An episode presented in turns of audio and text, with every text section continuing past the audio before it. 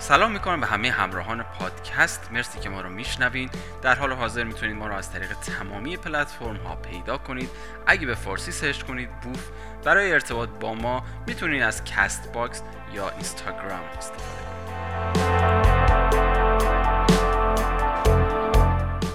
تا حالا فکر کردیم وقتی سردمونه چرا بیشتر ادرار می‌کنیم؟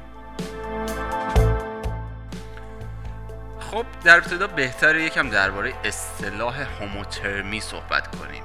یا جانوران خونگرم که به جانورانی گفته میشه که میزان دمای بدنشون بدون توجه به دمای محیط اطراف به طور مداوم ثابته. مثل پستانداران. مثلا در طول یه تابستون خیلی گرم و یا یه زمستون خیلی خیلی سرد دمای بدن جانوران خونگرم همیشه ثابته و این جونورا با مصرف انرژی دمای بدن خودشون رو ثابت نگه میدارن. جانوران خونگرم در محیط های سردی که موجودات خونسرد رو به حالت کاملا غیر فعال در میاره می‌تونن فعال باقی بمونن به دنبال غذا بگردن و از خودشون دفاع کنن. به همین خاطره که جانوران خونگرم می‌تونن خودشون رو تقریبا با هر شرایط آب و هوایی و روی زمین سازگار کنن.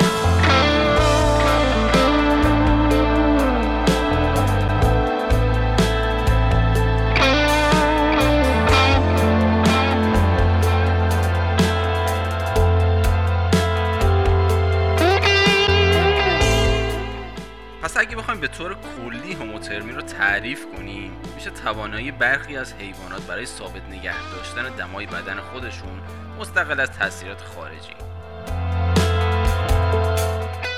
انسان ها هم هوموترم هستن. بنابراین وقتی هوا سرده بدن سعی می‌کنه دما رو روی 37 درجه سانتیگراد نگه داره.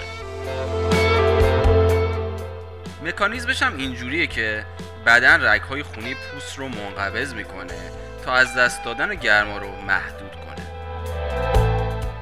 به طور دقیق تر هیپوتالاموس انقباز عروق خونی محیطی رو مثل پا یا گوش کنترل می‌کنه. اما چون حجم خون ما ثابته خون بیشتر به سمت اندامهای حیاتی داخلی مثل قلب، مغز و کلیه میره. خب حالا با علم به اینکه کلیه ها فیلتر خون هستن و مواد زائد و بیرون میریزن مثل آب و مواد معدنی اضافی و همچنین سموم و کل این مواد هم ادرار رو تشکیل میدن که به مسانه منتقل میشه کلیه هایی که خون بیشتری دریافت می‌کنن مجبورن در نتیجه ادرار بیشتری هم تولید کنن. به همین دلیله که تو هوای سرد معمولا بیشتر ادرار می‌کنن.